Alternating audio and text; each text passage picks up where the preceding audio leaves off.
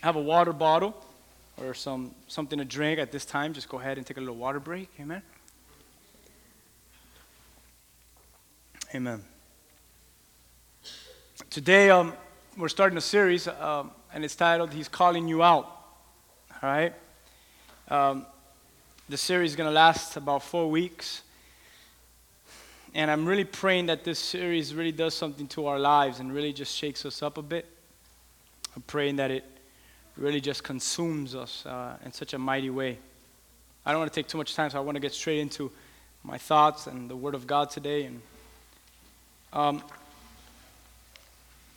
the first thing I want to talk about today is yes, He's calling us out, and what you're going to experience is in the next four weeks, you're going to experience in ways in which God is calling us out. And you're going to experience the magnitude and the importance of how God is calling us out. And you might be like, well, that's pretty broad. He's calling us out. What, in, what exactly do you mean by He's calling us out? Well, I really pray that as each Sunday gets checked off your calendar, you, you start to see it develop in your life, how He's calling us out. I, I really hope you see that. Um, I first off want to say, really, and I know I, we're messing around now and doing announcements, but I really want to thank you for coming today because I know every single person here thought about it and said, man, it's such a good day to sleep in. okay? And God honors you for that. Thanks for coming. Um, I think it's important that you are all here. Amen? And uh, I thank you for that. I thank you for coming. Um, it's like a hurricane out there, kind of. Not really, it's not windy, it's just raining. Uh, one person said he almost had to take out his boat instead of his car to come over here. But uh, we thank you guys for coming. We hope that you're blessed uh, by today's um, word and worship. Amen? Amen? So let's talk about this. The, my first uh, lesson in our series and, and next week, I, I, and I really mean this, guys, you know, when I say these things, it's like real serious. Next week, bring people that don't want to come, bring people that want to come. You do not want to miss, especially next week. We got something special for you. Um, I'm going to ask you just to uh, invite everyone you know uh, as we talk about part two of this series. It's going to be awesome. But today, my title is, uh, my message is titled, check this out, ready? The the theme is titled He's Calling Us Out, but the message is titled He's Calling Things Out. So you can write that down in your notes. Because I say that because of my first point that I'm, I'm, I'm mean, the point that I'm going to constantly, constantly just hit over the head, hit you over the head with is this. He's calling things out in order to call us out. Okay? And that's what I'm going to talk about today. He's calling things out in order to call us out. Now, I don't know about you, but maybe you have some examples in your life in which you've been called out. Anyone here could tell some? I'll give you like maybe two bad examples, and then I'll, I'll kind of end it with two good, ex- good examples. And you could probably relate to this, right? You're in high school, college, okay? Uh, whoa. Hey, take that off, man. Take it off, take it off. They're going to know. All right, there you go. All right. As I say, you can put it up. Um, one bad one is, for example, um, what, what was the first one? Let's see if you guys remember. Okay, cheating. I don't know if you've ever been there.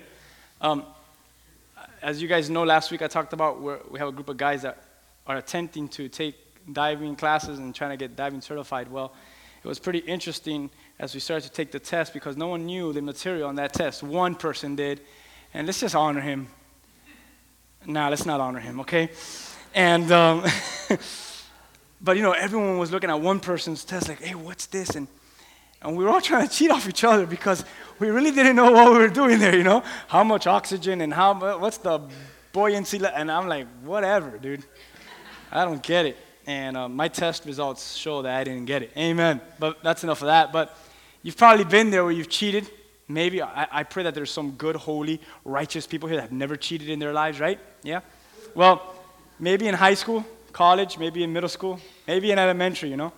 If you remember those days in which you've cheated and, and, and you know you think you're getting away with it you're like yes i'm not going to get in trouble today because i got the answers. I'm sitting next to the smart see that's what i used to do. In middle school and high school i became good friends with the smartest person.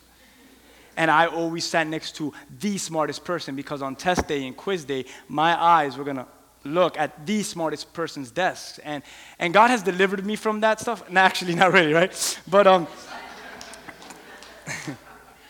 But you could probably, you probably know what I'm talking about. You've all maybe been there. Maybe you've been that awesome person that everyone cheated off you. Man, you know what? Praise God for people like you. people like you got people like me through high school. Amen. Let's give it up for people like them.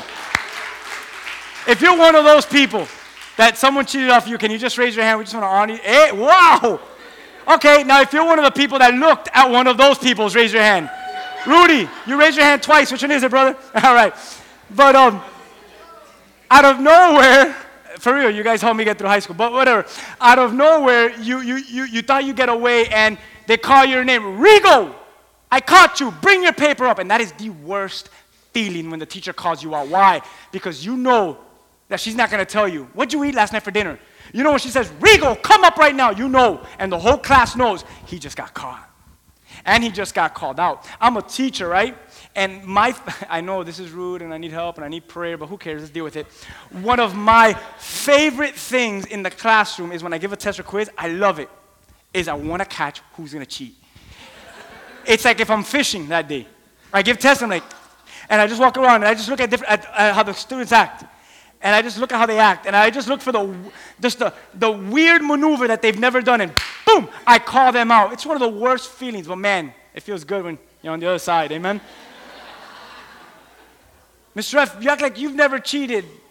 And I just have to stay quiet. But another one is maybe when you've been caught lying, you know, you got yourself in a huge dilemma, a huge hole.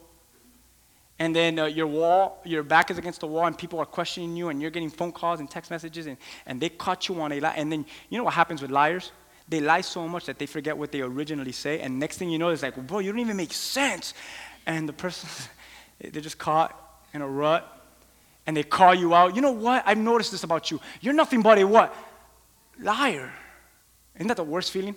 Because you know you've always been a liar and you know deep down inside you're lying, but when they call you out on it, it really stinks and it really makes you hurt.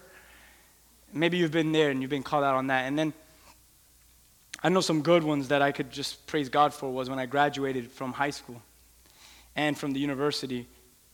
I sat among thousands of people, and um, thousands of other people being there watching, and then they row by row goes up to the platform, and then finally my row goes up and goes up to the platform, and I'm next, and then I'm there, and, and, I, and they say Rigo Figueredo, and I stand up, and everyone, ah, and you know, my, basically my family, ah, and then I'm shaking, I'm shaking the, the president, the dean, the principal, whoever it is, and I'm getting my diploma, and then you know what everyone does, right? As soon as they grab it, what do they do?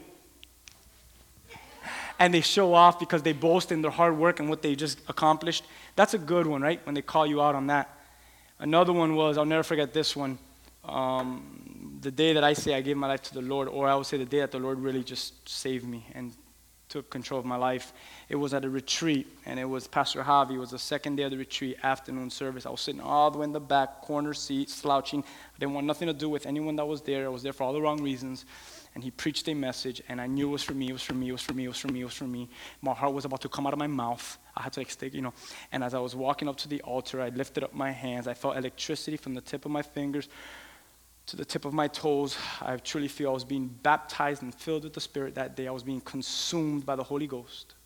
My friend Roger, if you know him, he's preached here, bald headed, big dude. He had to hold me for two hours sitting down because I was just like drunk in the Spirit. It was such a beautiful time. God called me out that day. And um, I could say that's probably one of the best times I've ever been called out. Amen?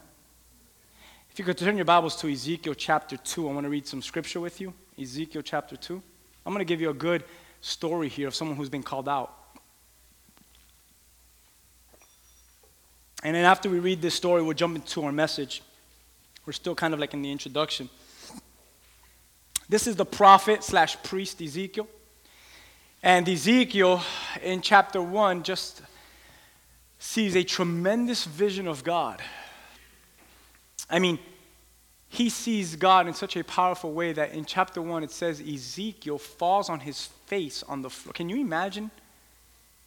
Uh, I've been in the presence of God one time. I'll never forget. It was a retreat that we went years ago, our church went. And the worship was going on, and people were worshiping God. And I remember I couldn't do nothing. It was like, I felt like weight coming upon me. It was like the, holy, the glory of God. And I just laid on the floor and I was worshiping God laying down on the floor. When I came to my senses and I was like trying to get back up, I looked up and I remember, I would say maybe close to, close to 300 people were there that retreat, 200 and something. As I looked around, I see everyone on the floor. I couldn't see no one standing. Just the worship team was standing, and everyone was on the floor. And I said, wow. We just got a glimpse of the presence of God. Imagine Ezekiel in chapter 1 sees a vision, sees the presence of God. He falls on the floor, face down on the floor, and look what God tells him in the next chapter. He says, And the Lord said to me, Son of man, Stand on your feet, and I will speak with you. And as he spoke to me, the Spirit entered me and set me on my feet. Did you notice that? He wasn't strong enough to stand before God, but the Spirit of God gave him strength to stand before God. So if we think that we're any strong before God, God says, Your only strength before me is my Spirit in you. God's people can say what to that? And I heard him speaking to me, and he said to me in verse 3 Son of man, I send you to these people of Israel. You already know that's not good, right? I'm sending you to these people. When God calls someone these people, you know, you know, you've ever you've been there, right? When you, who are those people? You're like, you know, that's nothing good. And God's like, I'm going to send you to these people. You know, He's just fed up with them. I'm going to send you to these people, Israel, to the nations of rebels. He calls them a nation of rebels. These are His people. And God calls His people, I'm going to send you to the nation of rebels. Why do you think he's calling them rebels? Because they don't stop what? Rebelling. Duh. Okay? And um, like always, I get lost. Okay. Who have rebelled against me, they and their fathers, they've transgressed, they've sinned against me to this very day. Look at verse 4. The descendants also, I, I love that impotent, they're, they're, you know what that means? They're stiff faced. That's an awesome word. Imagine God coming to you and say, hey, you stiff face. Imagine, what you, uh, God, could you call me something else? Stiff face? What is a stiff face, by the way? Okay? But whatever. Stubborn. You stubborn people. Ezekiel, I send you to them, and you shall say to them that thus saith the Lord God. I like that, because why? Whatever you're going to say, it's going to come from, from me, from God, he says. Don't speak out of your frustration and don't speak out of your emotion and don't speak out of your will, but speak out of my will and my words and my feelings, okay? And he says, You say that the Lord says this. And whether they hear or they refuse to hear you because they're all a rebellious house. You see that there? God was telling him they're, they're probably going to uh, uh, reject you because they're all rebellious. But they will know that a prophet has been among them. And verse 6 says, And you, son of man, be not afraid of them, nor be afraid of their words. Do not be dismayed at their looks, for they are a rebellious house. How many of you could say amen? You say, I don't care what they say to me, how they look at me. I'm going to stand in the righteousness of God. Let them hate. Let them hate if they want to hate. Haters, welcome. How many of you could say that? Amen? Welcome. Verse 7 And you shall speak my words to them. Whether they hear or whether they refuse to hear, they're rebellious house. He's telling him again, don't forget, they're rebellious. But you, son of man, hear what I say to you.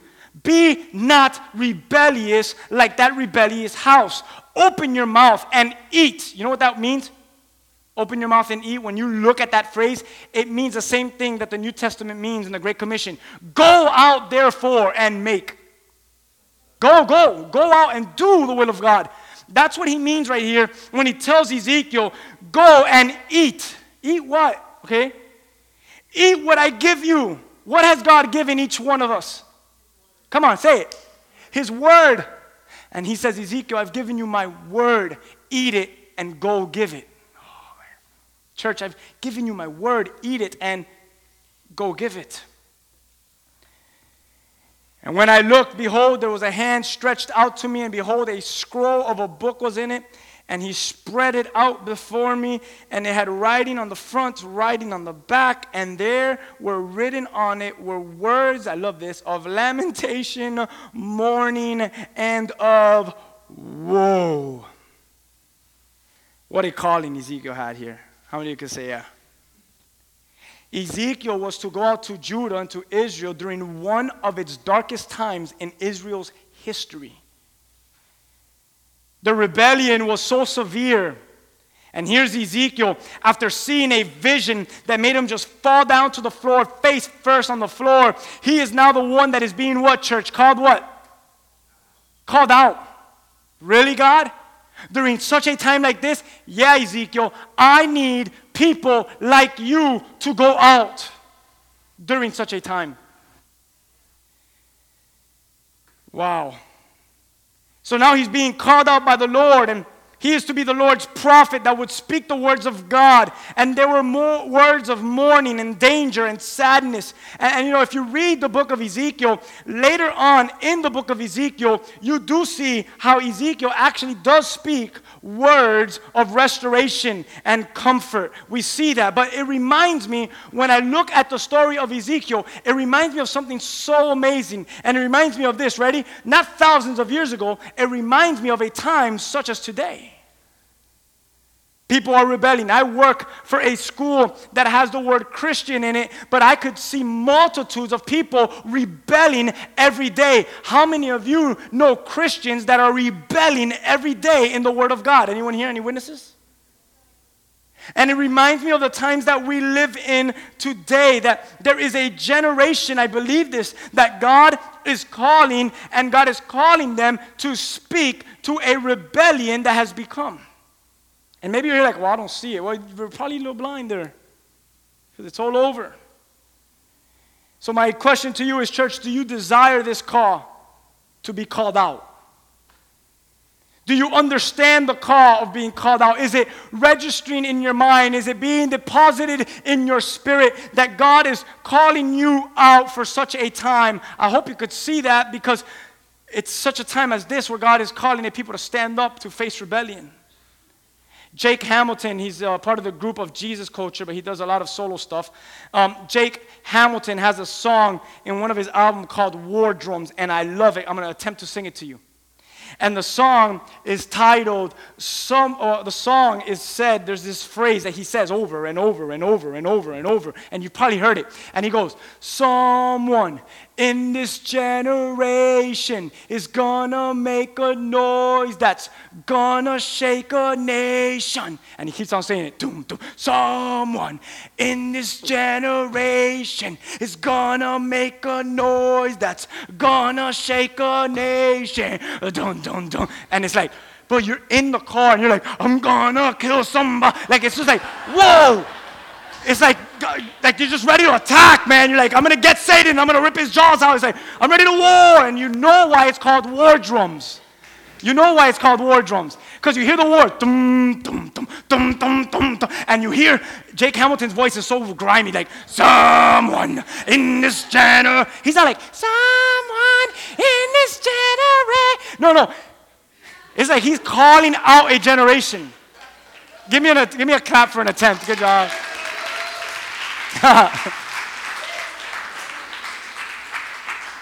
but, but, but is this you, church? Check this out. Is this you?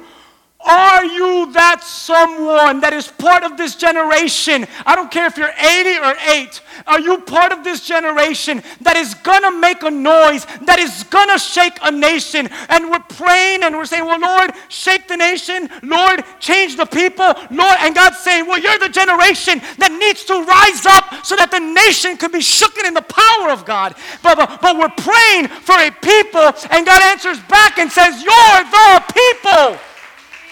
You're the people.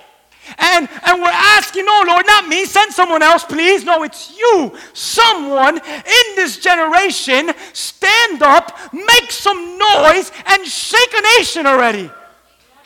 Are you that someone? Are you that someone like Ezekiel? Ezekiel, enough, enough. Get up. That's what happened in chapter 2. In chapter 1, he was on his face, and God said, All right, all right, all right, enough, enough. Get up. I can't. Okay, I'm going to put my spirit in you so you could get up, and maybe you're on the floor and you're like, I can't do it. And God says, Okay, whatever. I'm going to put my spirit in you so that you could finally get up. How many of you need the Spirit of God so you could get up? And, and, and why am I going to get up, God? Because, why? Because I'm going to give you a command. And your command is to go to Judah, go to Israel, and tell them what I tell you for they are a rebellious house. But don't become a rebel like them. You give them the words that I say. Someone in this generation, it's you, Ezekiel. You're going to speak a word. You're going to make a noise that's going to shake that nation. Ezekiel, get up. How about if he's telling you that today? As a matter of fact, I know he's telling you that today. He's telling you to get up. Can you answer that call? Can you be that person today? You know, why am I? And that was my introduction. Now I'm going to get into my message. But why share this message? One night, me and Nancy were sleeping, and it was in the middle of the night or early morning. I don't know what time it was, but we were passed out. And all we heard was, ah, ah, ah, ah, ah, ah, ah. and it sounded like someone had a, blue, uh, uh, a blowhorn in our room. Ah, ah, ah. And I'll never forget, I jumped out of my bed and went, What's that? And he says, I don't know. And the first thing that came to my head was, Oh my God, someone is in my house. It's on. It's on, and it's scary, but it's on. And, and, I was like, oh my God, someone's robbing my house. Someone just coming into my house. And I thought my house alarm was on. I'm like, oh my God, oh my God, oh my God, oh my God. What am I going to do? And I was trying to think so fast. Everything was going into my head. Should I run downstairs? Should I? And I didn't know what to do. And then as I was starting to wake up, because I was disoriented, I woke up. I said, wait a minute, that's not the house alarm. What is this? And then I, eh, eh, eh. so I go, oh my God, it's probably, for some reason, it came from our window where the AC unit is right outside, and it was so loud. I said, it's probably the AC unit. Maybe there's like an alarm in the AC unit, and it's broken, and maybe it's about to blow up, and I'm so nervous, and it's in the middle of the night, early morning. I don't know what time it is. I know it's dark outside. I, I put on a shirt, put on my Crocs, and I run outside to the AC unit, and I'm like, it's not the AC unit. And, and, I'm like, what is that? And then I look across the fence and I say, wait a minute, it's the car that's parked right outside of our house. So I go outside to the fence, I take a little curve right to where our window's at, where the car's at, and there's a car going, ah, ah, ah. And I'm, I'm half asleep and I'm disoriented. I'm like, I can't believe this is happening. I'm like, you know, I have to wake up early in the morning tomorrow, and I'm looking at the car and I'm looking around at the neighborhood. I'm literally doing this. Who's gonna come out? Who's coming out? I, I think I'm saying the story right, right, Nance? Oh.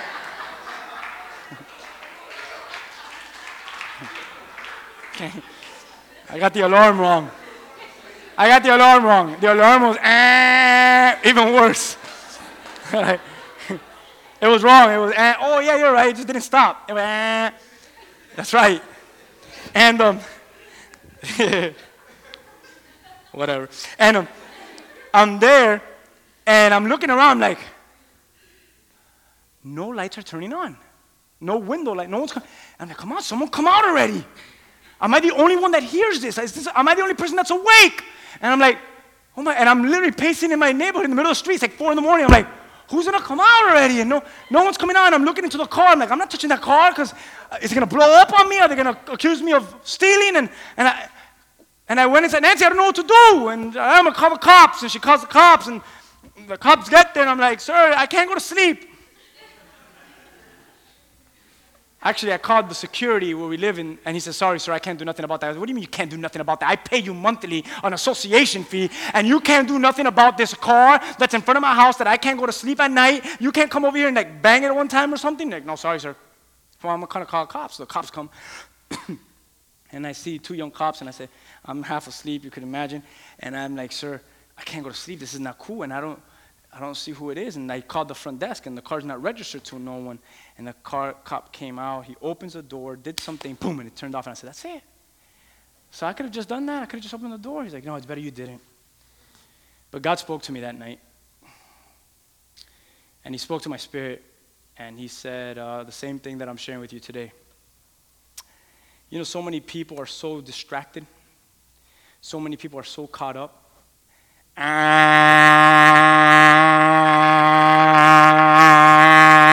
the alarm is going off. And so many Christians are just comfortable laying in their bed, and no one is coming out to do anything about it. And the Lord spoke to my heart that night, and He said, You see, you would have never come out if you would have never heard the alarm. But when you saw the danger, when you heard the alarm, that drew you out.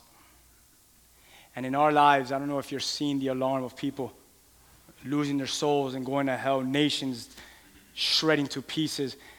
And God is calling you out today. Eh, but are you going to stay sleeping?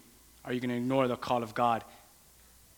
But here's my message today, and I won't take too long in it, and we have enough time to get into it.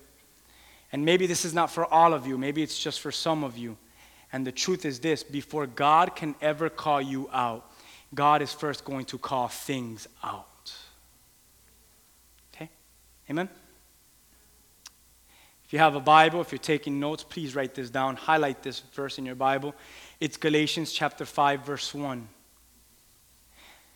Galatians 5:1 says, "Stand fast, therefore, in the liberty by which Christ has made you free." I want you guys to look at something. One translation instead of stand fast, it says, "Stand firm." Stand firm in the liberty by which Christ has set you free. And then look what it says do not be entangled again. Do not submit yourself again. Do not be tied up to again with that yoke of bondage. You know what that means? Don't be submitted to slavery again. Does everyone understand this verse? Can I just keep going to my next point? Because this is what I want to make to you. I, I put this verse up there for you, Galatians 5:1, because in my years as a Christian and in my years in ministry, I've seen so many um, come to Christ and catch fire and, and they're filled with this excitement and they get involved and they serve and they're loved and they're loving on people and then out of nowhere, boom, they just disappear or maybe they just slowly start to fade away. And then that person who was so enraptured in God's love now becomes someone who, who submits himself or herself again. Someone who was so in love with the Lord now gets tied up to again and becomes a slave to sin again. You don't have to point, you don't have to call out names, but I'm sure every single person could name someone here. That you've known someone that caught fire, that was excited, that was involved, and then something happened and they fall back and they get entangled again with the pattern of this world. Anyone seen anyone like that? A pattern that once disgusted them now becomes them. Someone who was being called out now gets, gets uh, caught back in again into this world system. And I've seen it so many times, and, I, and I'll be honest with you, it's probably one of the worst things, or, or actually one of the greatest things, or worst things, whichever acronym, I don't know which one to put, affects me as a pastor. So, in the next four weeks, what I want to do is I want to make sure today's more like of an introduction and making this one point. But I want to you to hear how God is calling you out. And today, I don't want this to be you, that you know that you're being called out. But there are things that are still inside of you that you have not let go of. And I'm going to tell you today, church, you need to let go of those things if God is calling you to go out. How many of you can say amen? See, God wants to call things out before God can ever call you out. Why, why, why this? I say this so that you don't go out and get all excited in Jesus, but then you come back and you get entangled again with the world. That's why I'm preaching this message. These next four weeks are going to be very important, vital teachings. But what you need to do is today get things out so you could get out. Turn your Bibles to John chapter 8 with me today, really quick.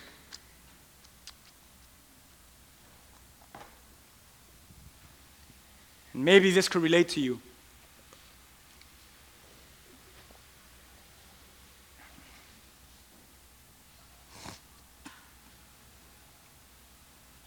You look at this person coming up, and you see people bringing her up. And you might look at them and say, well, that's good makeup today, and that's a shame that she ripped her jeans and her shirt. But you see men bringing a woman up, and you see another man about to stone her. And here's Jesus, and he's about to teach. Look at, look at John uh, chapter 8 with me, really quick. It says, Jesus went out to the Mount of Olives, and early in the morning he came to the temple, and all the people came to him and sat down and taught him. And then these religious men, kind of like these two men that just came in, they did it pretty quick, but they came in here. And while Jesus was teaching, brings a woman. And as he brings this woman, and, and, and, and this woman could just come to me, she's this woman adulterous woman. And, and just imagine this.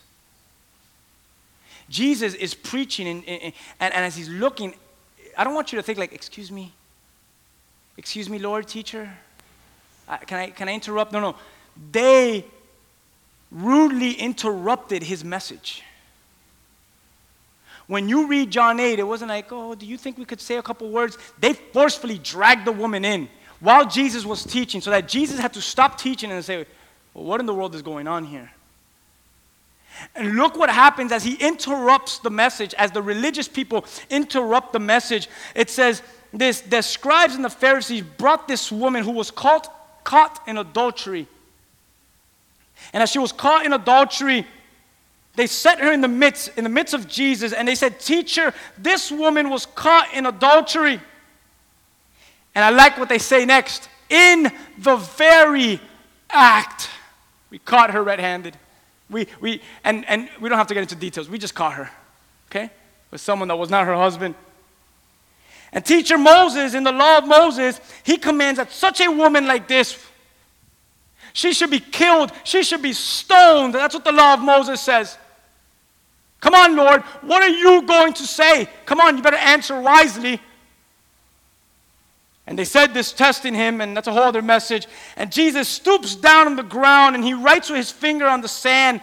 And when they continued asking him, he got up again and he said to them, He who is without sin among you first, let him throw the first stone. He looks at a multitude of religious people and he says, You want to throw a stone at her because she sinned? Well, if you're without sin, then go ahead. Throw the stone, condemn her. Do it. Do it. And, and as we read scripture, it says that again he got down the ground and he rolled, and those who heard it, they were convicted. And look what happens. It says they began to leave out one by one, with the oldest to the youngest, and Jesus was left alone with the woman standing in the midst. And I love this. Because this person is more than an adulterer. This person represents you, it represents me in our sin. And you might not look at it because you might feel like sin makes you feel good. But really, that's how we look. We're destroyed. We're beaten. We're hurt. We're filled with pain. And really, I'm going to be very honest with you. Some of you can't even take a deep breath today. Because there's so much going on inside of you that you have not let go of.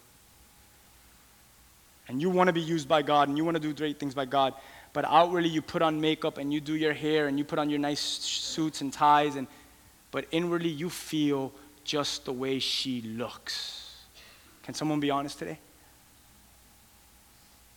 Your rebellious children got you feeling like that? Your headache of a spouse?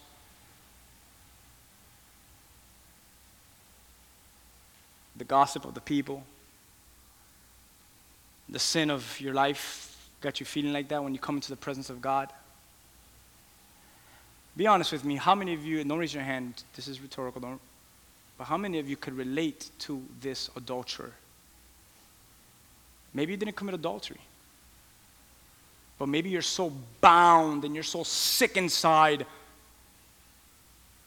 and you're just saying, I need to let go of this already once and for all. I know God wants me, and I know God is using me, and God wants to call me out. But as long as I have all this pain, hurt, sickness, and suffering, as long as I have this sin and, and all this stuff inside of me, I will never going to accomplish God's will in my life. Anyone there? And Jesus looked at the woman who was brought by the accusers that were about to kill her dragged her through the streets of rocks and sand and probably hit her a few times, that she was bloody and bruised. Jesus makes eye contact with her. I'm sure she wasn't smiling, but I'm sure she was crying. And says, Woman, where are your accusers? Where'd they go? Where's that man and the other ones that were going to stone you and kill you to death? And she looks at Jesus and says, I have no more accusers. They left. And you and I can serve a holy God today, such a righteous God, such a God that has already done it for us that we've been talking about, that could get right back to your level. Because he was man before, right?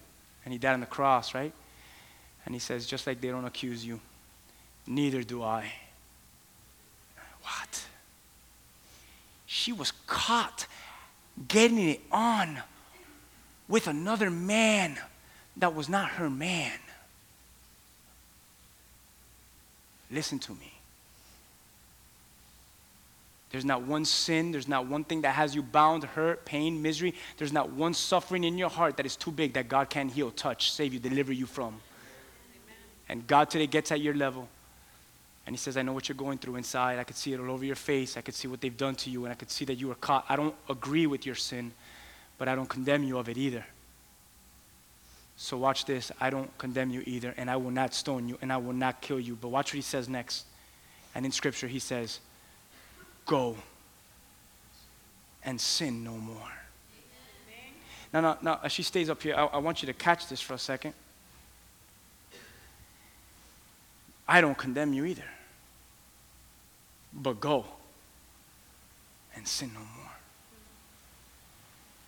What Jesus is doing here, he's saying, I'm taking everything out of you today so that I could send you out to go and sin no more.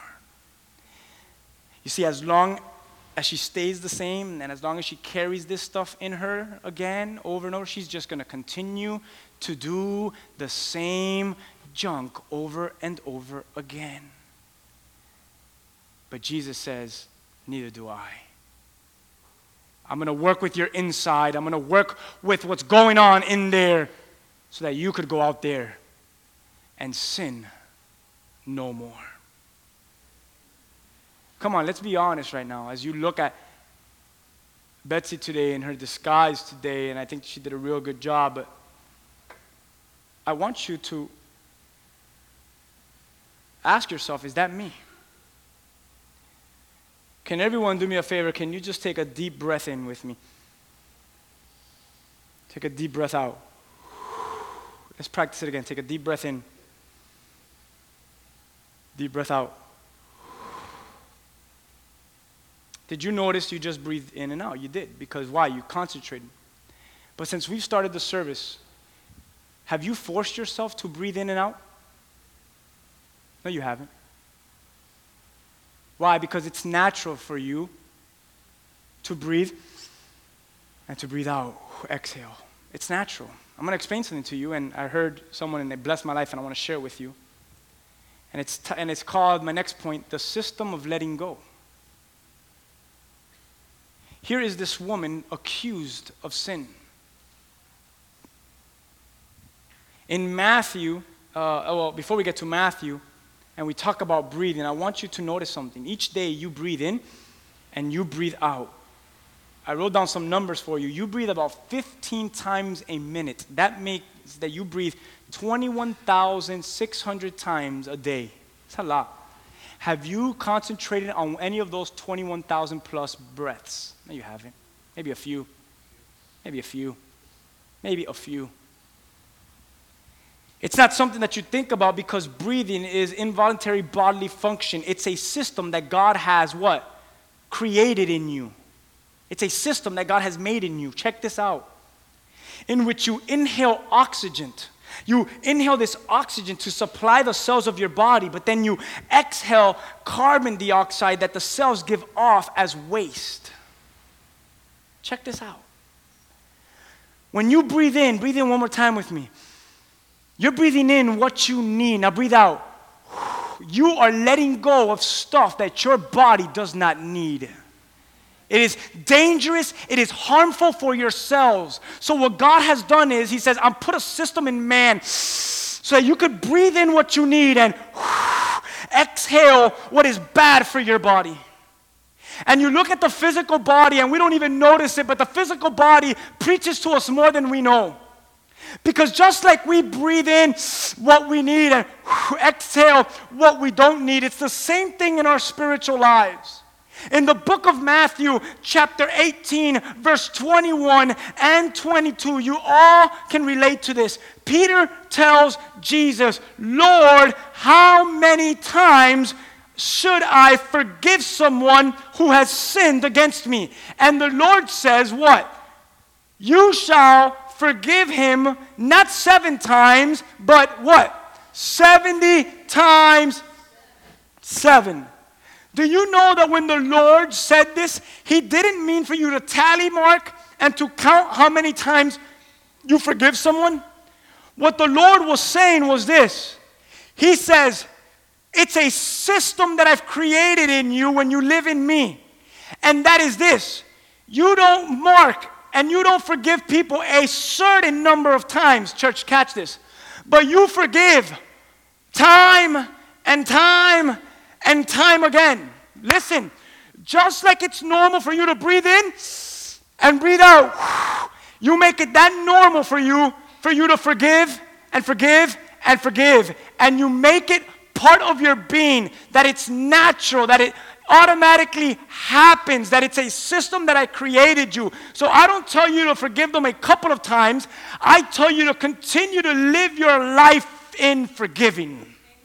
Now, this is so important. Because the points that I want to make now is this. Yes, Jesus was not talking about numbers, but he was talking about a system. Listen, church, you keep forgiving just like you keep breathing, you keep forgiving, it becomes a system that I've created in you. You inhale what you need, but you exhale what you need to let go of. What you don't need needs to come out. Now, listen to what I'm going to share next. What is it in your life? Who do you need to forgive? Do you need to forgive yourself? What is it in your life? Who do you need to confront and say, Look, I am sorry and forgive me? What are the things that you need God in your life to call out from you? What are the things that you need to let go before God so that God can call you out to this world? What sin is inside of here? Church, listen, I'm almost done. What hurt is inside of here? What kind of manipulation, what kind of stuff do you need to repent of and ask forgiveness of? What's going on deep down in here that you need to let go of today? You see, because your body inhales what it needs and your body exhales what it doesn't need. And there are things in our lives that you need to let go of that are destroying your life. You know what I'm talking about.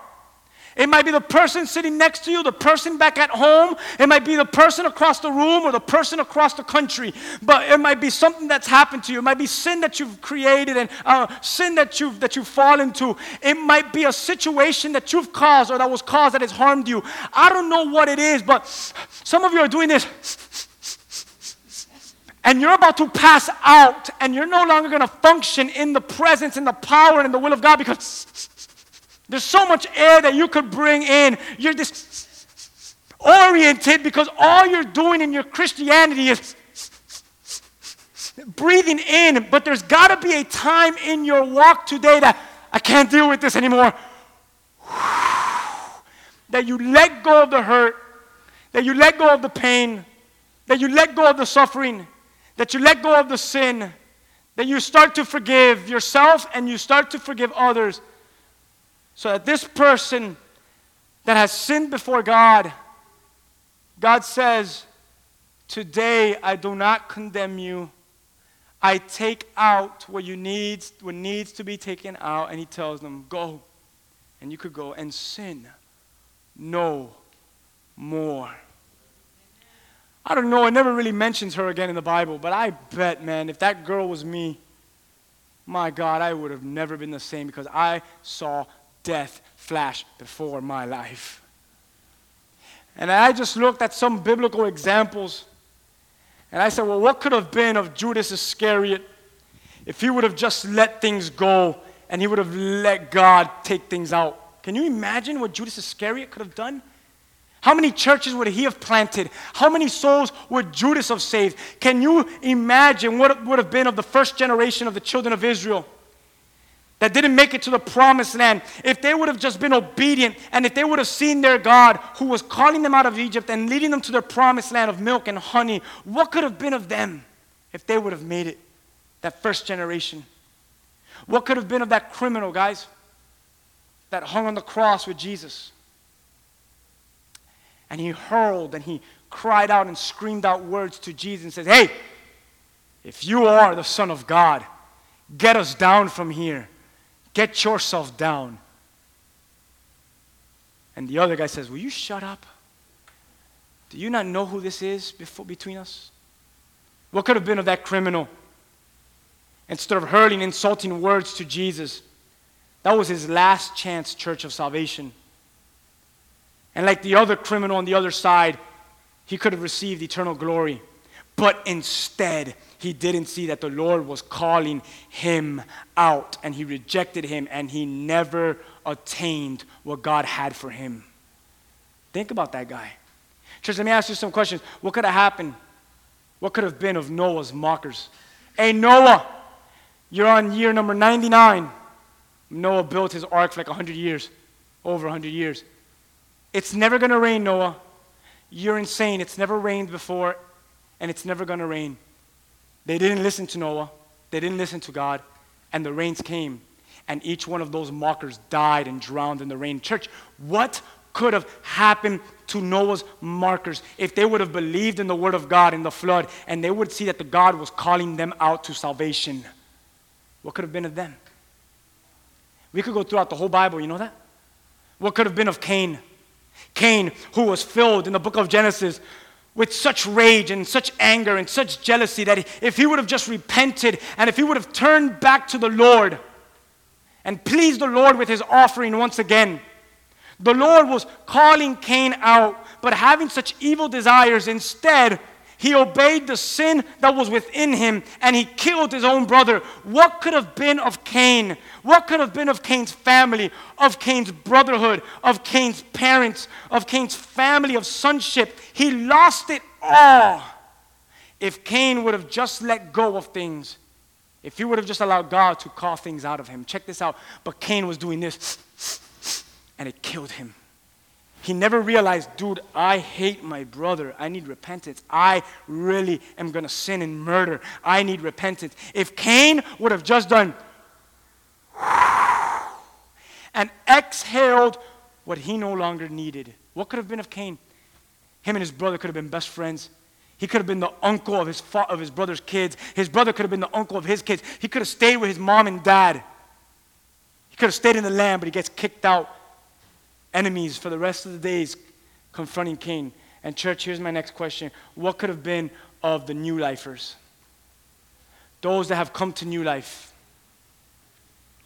but they've left. They've left because they went back to sin. They left because they were filled with jealousy and rage. They left because they really the real issue why they left and why they have problems is because there's a heart issue. And they went back to sin and they went back to this world, or they left because of jealousy, or they left because of anger, or they left because of this, or they left. What happens to them? What could have been of them if they would have just let go? And would they still be with us today? See, the thing that I never want to say is, what could have been of you? If you would have just let go and if you would have just let God call things out of your life today, what could have been of you guys? I'm going to ask the worship team to come up and let's sing that Consuming Fire uh, song. Dan, if you could come up here. Let's um, sing Consuming Fire again. And I'm going to ask every single one of you a question as you saw Betsy come up here today. Jesus has put a system in your life and it's a system to I know things are wrong. I know there is sin. I know there is evil. I know there is hurt. I know there is pain. I know that whatever it is that's going on in here, I know it's not from you, Lord. And the system that you've created is for me to confront the throne of grace and surrender it all to you. Exhale it out of your life. Today, if that's you, what do you need? Who do you need to forgive? What is damaging your life. What things are God calling you out? Next week, you're going to hear a testimony and a sermon that is going to be a perfect example of when God calls us out. And it's going to really minister to you in ways that you have no idea. But I wanted this to be the first message, very basic, very simple. And it's this The Lord says, like Ezekiel, I'm going to call you out. But if I call you out and you get all excited and you're doing great things for my name, if you don't let go of those things in here, it's just a moment of time that you just come back to the world and come back to its patterns. So, how about the Lord is saying, if we deal with those things now and clean you out from those things today, so that when you go out, you live in the newness in Christ Jesus, your Lord.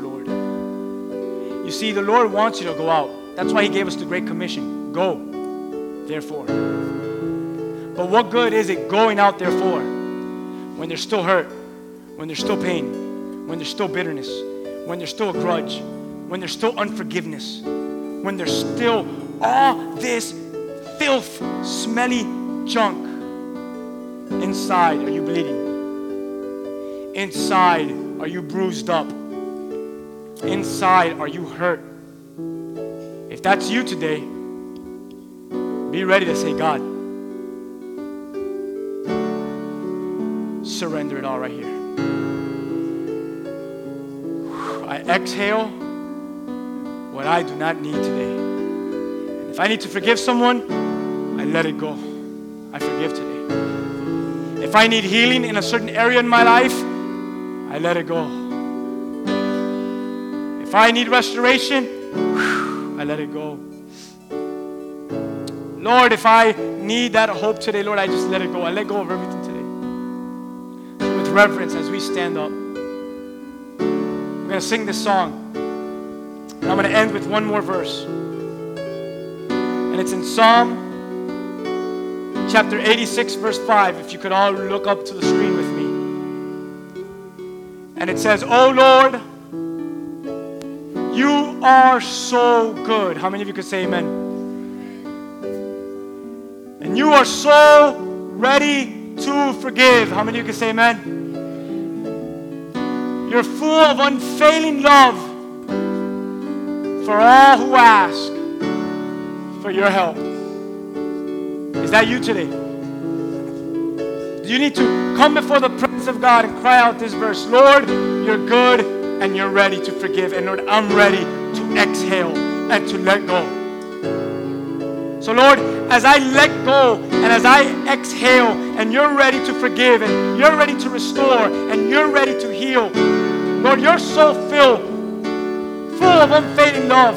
And Lord, today I ask you exactly for this. I ask you for help today. Church, if God is calling you out today, calling things out first. Right now, where you're at, begin to surrender it to your God. You know it. If you want to come up to the front, you can. You're not obligated, you're not forced. You do what God is calling you to do. If you want to just come up and get on your knees, if you want to come up and raise your hands, if you want to stay right there where you're standing and stretch out your hands and say, Lord, I exhale all the junk, all the waste that I no longer need. If that's you, give it up. And say it by name. Forgive me for being jealous. Forgive me for sinning in this area. Forgive me for holding and for being bound. Forgive me for being entangled constantly with this sin. Lord, let go of all these issues. And Lord, one by one, take them away so that I could be free, so that I could go out because you're calling me out. Right now, as we sing this song, if that's you, come on, church, give it to your God. Surrender it to your God. Let's worship Him. Only you know your heart. Only you know the truth. Hallelujah.